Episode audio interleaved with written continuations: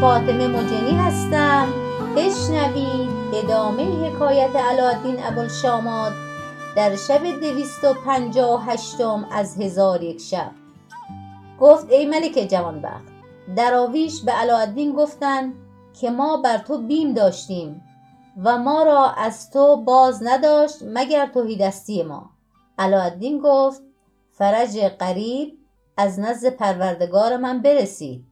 و پدرم پنجاه هزار دینار و پنجاه تنگ متاع مصر که هر یک باری هزار دینار قیمت داشت به سوی من بفرستاد و میانه من و پدر زن آشتی شد و با هم مهربان گشتیم و الحمدلله.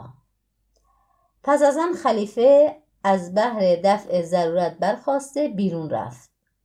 جعفر وزیر برمکی به علادین گفت ای علاءالدین ادب نگاه دار تو در حضور خلیفه هستی. علاءالدین گفت کدام بی ادبی از من در نزد خلیفه روی داده و خلیفه کیست؟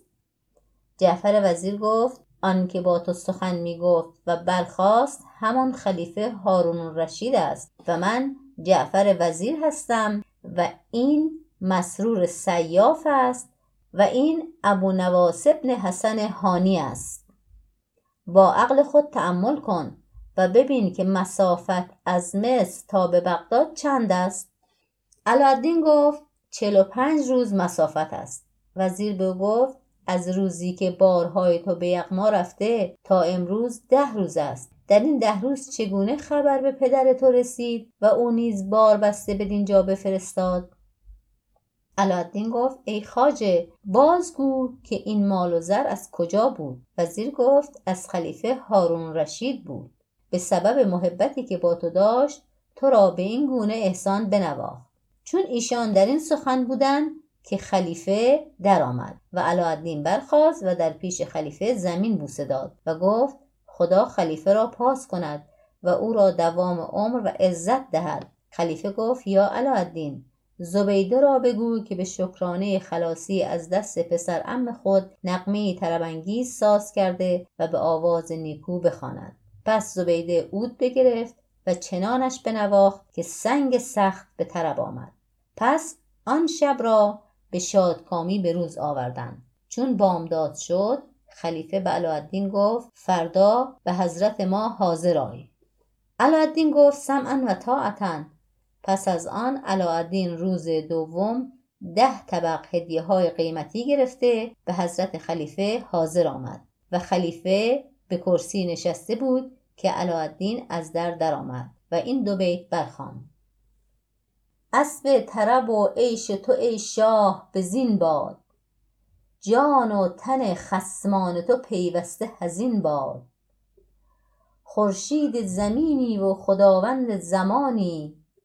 از جور زمان دشمن تو زیر زمین باد. پس خلیفه او را مرحبا گفت و علاءالدین گفت ای خلیفه پیغمبر علیه السلام هدیه را قبول کرده و من این ده طبق را با آنچه در آنهاست به سوی تو هدیه آوردم. پس خلیفه هدیه را قبول کرد و او را خلعت ببخشود و شاهبندر بازرگانانش کرد و در دیوان جایش بداد و علاءالدین نشسته بود که ناگاه پدر زنش درآمد.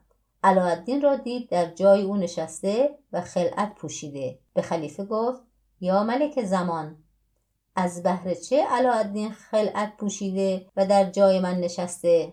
خلیفه گفت من او را شاه بندر بازرگانان کردم. نشنیده ای که در مثل گفتهاند مقامات افسارند و ماندگار نیستند؟ اکنون تو معزول هستی. پدرزن علاءالدین گفت او نیز از ماست. و ای خلیفه کار نیکو به جا آورده ای بسی خردسالان هستند که بزرگ قبیله اند.